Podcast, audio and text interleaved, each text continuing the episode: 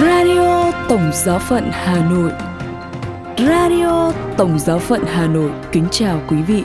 Mời quý vị nghe chương trình phát thanh hôm nay, thứ hai, ngày 13 tháng 11 với những chuyên mục. Kinh truyền tin với Đức Thánh Cha, kế đến là chuyên mục Tin thời sự và sau cùng là chuyên mục Gương Thánh Nhân. Bây giờ, mời quý vị nghe kinh truyền tin với Đức Thánh Cha.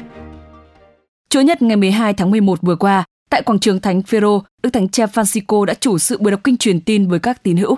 Trong bài huấn dụ ngắn trước khi đọc kinh, Đức Thánh Cha đã diễn giải bài tin mừng Chúa Nhật thứ 32 thường niên năm A, thuật lại dụ ngôn năm trinh nữ khôn ngoan và năm trinh nữ khở dại và nhắn nhủ các tín hữu hãy vuôn trồng đời sống nội tâm.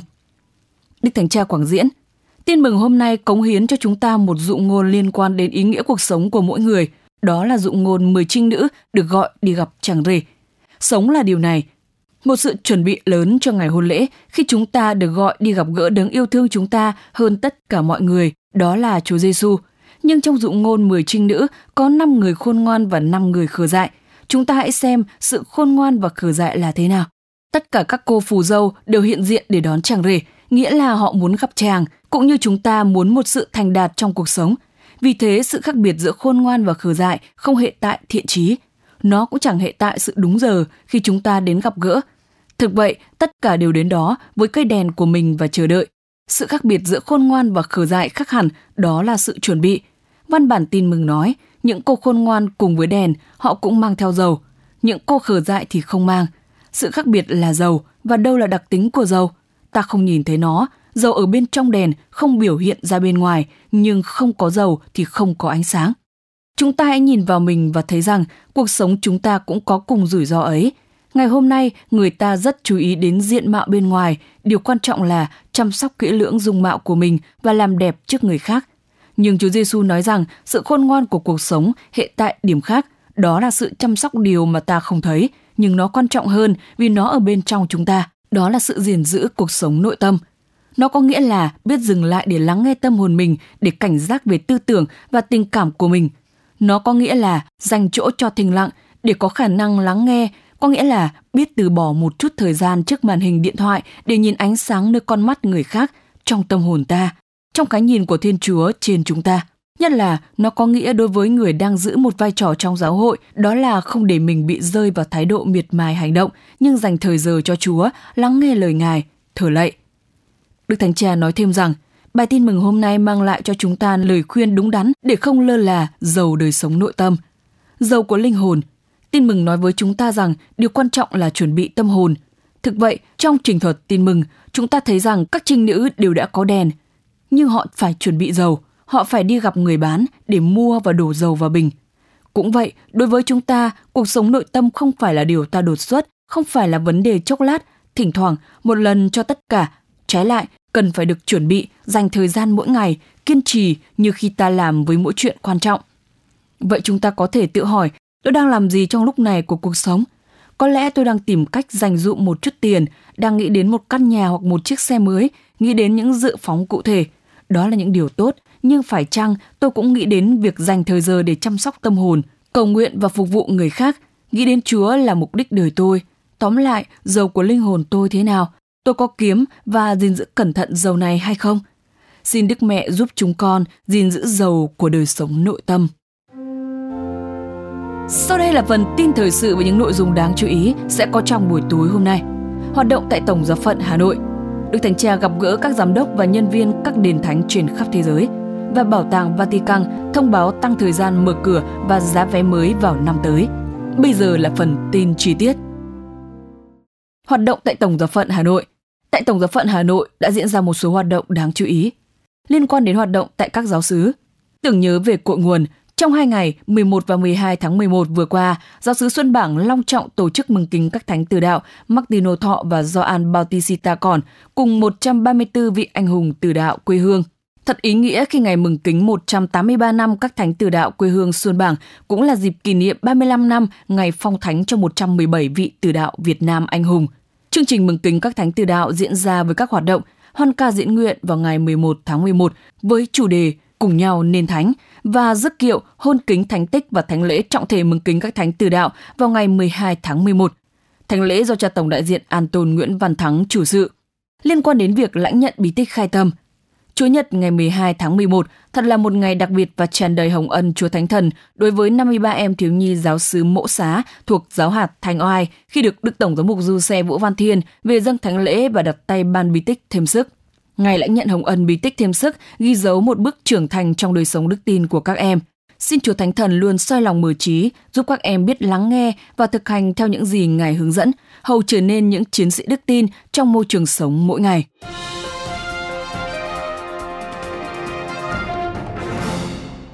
Đức Thánh Cha gặp gỡ các giám đốc và nhân viên các đền thánh trên khắp thế giới.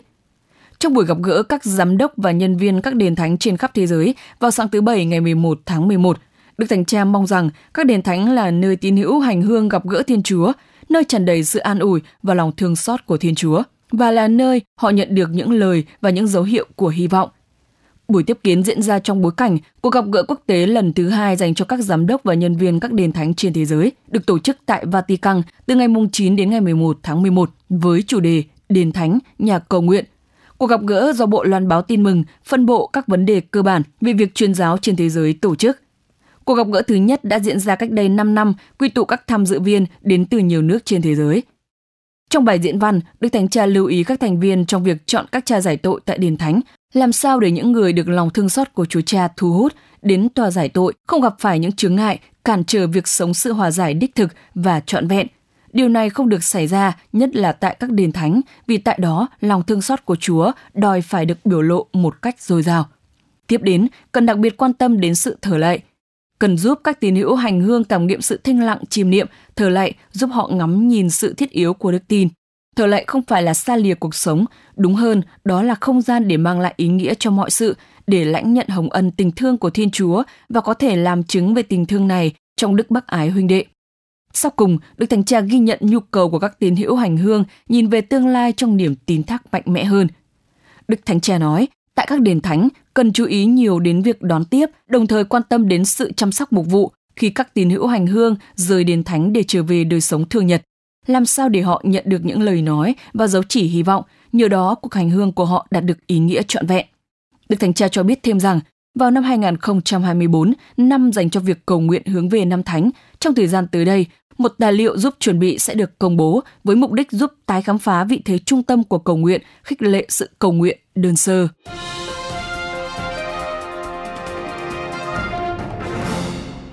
Bảo tàng Vatican thông báo tăng thời gian mở cửa và giá vé mới vào năm tới.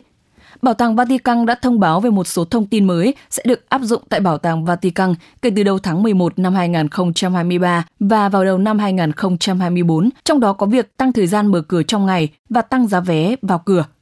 Bắt đầu từ ngày 17 tháng 11, Bảo tàng Vatican sẽ mở thêm một lối vào cửa vào thứ Sáu và thứ Bảy hàng tuần cho những ai muốn đến thăm nghĩa địa Via Triumphalis, di tích của một khu chôn cất La Mã cổ đại nằm trong khuôn viên Vatican.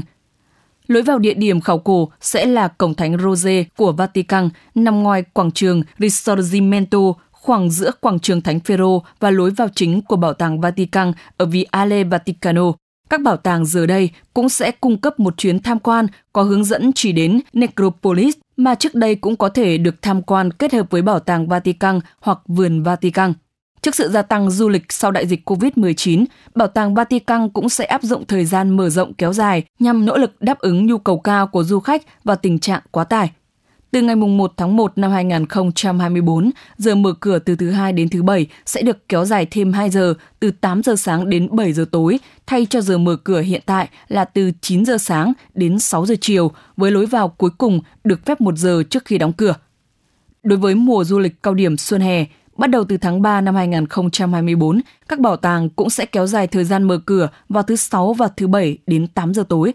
Các bảo tàng cho biết các chuyến tham quan có hướng dẫn viên sẽ giới hạn tối đa 20 người và họ sẽ bổ sung thêm máy điều hòa không khí cho các phòng triển lãm. Ngoài ra, Bảo tàng Vatican sẽ đưa ra các biện pháp nhằm chống lại thách thức mà nhiều địa điểm du lịch ở Roma phải đối mặt, như bán lại vé hoặc bán lại vé trái phép. Việc mua vé tự động giờ đây sẽ bị cản trở do việc áp dụng vé đề cử và kiểm tra giấy tờ tùy thân. Giá vé tham quan Bảo tàng Vatican và nhà nguyện Sistina cũng sẽ tăng từ 17 lên 20 euro, bắt đầu từ ngày 1 tháng 1 năm 2024. Phí đặt chỗ trực tuyến bổ sung 5 euro sẽ không thay đổi. Trong một thông cáo báo chí vào tháng trước, Bảo tàng Vatican giải thích rằng việc tăng giá vé là do chi phí chung tăng lên. Mức phí mới sẽ giúp đảm bảo việc quản lý khu phức hợp bảo tàng và chăm sóc di sản nghệ thuật, lịch sử và văn hóa hiệu quả hơn và phù hợp với nhu cầu hiện tại. Và mục tiêu cuối cùng vẫn là cung cấp một dịch vụ tốt hơn, gần hơn với nhu cầu của du khách, đặc biệt là đối với những tín hữu muốn tiếp cận trải nghiệm mà chỉ có bộ sưu tập tác phẩm nghệ thuật Kitô giáo vĩ đại nhất mới có thể. Chuyên mục Gương Thánh Nhân Mời quý vị lắng nghe Gương Thánh Margarita Scotland. Thánh Margaret qua đời tại Edinburgh, Scotland ngày 16 tháng 11 năm 1093. Lễ nhớ trước kia mừng vào ngày 19 tháng 6, nay được mừng đúng ngày rỗ của Ngài 16 tháng 11. Ngài là bổn mạng nước Tô Cách Lan. Thánh Margaret là cháu nội Thánh Stefan nước Hungary. Ngài sinh khoảng năm 1045 tại Hungary. Trong thời kỳ gia đình sống lưu vong tại đây, năm 1057, Ngài được trở về nước Anh quê hương Ngài sau cuộc trở về của vua Edward. Anh cùng cha khác mẹ với Ngài, sau này cũng làm thánh. Nhưng vài năm sau, Thánh Margaret cùng gia đình lại phải lánh nạn sang Tô Cách Lan vì cuộc chiến do Guillaume nhà chinh phục dấy lên chống lại vua Harold đệ nhị và vua đã thua trận ở Hastings năm 1066. Tại Tô Cách Lan, quyền bính nằm trong tay bạo chúa Malcolm đệ Tam, biệt danh là tên khát máu vì đã chu diệt tất cả những người ủng hộ Macbeth. Vua này đã cưới Margaret, bà trở thành hoàng hậu nước Tô Cách Lan, là người phụ nữ có học và người vợ gương mẫu, ngài đã thành công làm cho vua bỏ đi những thói quen man dợ và biến đổi triều đình. Ngài được 8 người con, trong đó có hai con làm thánh, thánh David và thánh Edith, sau này làm hoàng hậu nước Anh dưới danh hiệu Martin. Theo tiểu sử Thánh Marguerite tu Cách Lan do cha giải tội của ngài là Theodoric Dunfermline viết, ngài triệu tập một công đồng cấp quốc gia Tại đó người ta loại bỏ các lạm dụng, cử hành thánh thể chung với các nghi lễ ngoại giáo, hôn nhân giữa những người họ hàng gần và đưa vào các cải cách. Mùa chay bắt đầu bằng thứ tư lễ cho, rước lễ mùa phục sinh, nghỉ ngày chủ nhật. Thánh Margaret còn tỏ ra là một nhà thần học với những người nói với Ngài, chúng tôi là người tội lỗi, chúng tôi thà không rước lễ còn hơn rước lễ bất xứng. Ngài trả lời, nhưng hội thánh tiếp nhận mọi người tội lỗi biết ăn năn sám hối. Trong mùa vọng và mùa chay, Ngài thực hành việc hãm mình nghiêm nhặt và cầu nguyện. Theo nhà viết tiểu sử, Ngài cũng xây các tu viện, thánh đường và nhà trọ cho những khách vãng lai và chuộc lại những tù nhân người Anh bị giam giữ ở Tô Cách Lan. Vị nữ hoàng thánh thiện này qua đời chỉ một thời gian ngắn sau khi chồng và con trai cả của ngài bị giết trong trận chiến chống lại William dâu đỏ của nước Anh. Trước khi chút hơi thở, Ngài đọc bằng tiếng Latin lời nguyện lúc chuẩn bị rước lễ, lạy Chúa Giêsu Kitô, con Thiên Chúa hằng sống. Ngài được an táng trong tu viện Dunfermline do chính Ngài xây cất. Dân chúng Tô Cách Lan tự động phát triển lòng sùng kính vị nữ hoàng thánh thiện của họ. Năm 1673, Thánh Margaret được Đức Giáo hoàng Clement thứ 10 tôn làm bổn mạng nước Tô Cách Lan và năm 1693, việc sùng kính Ngài được mở rộng cho hội thánh toàn cầu.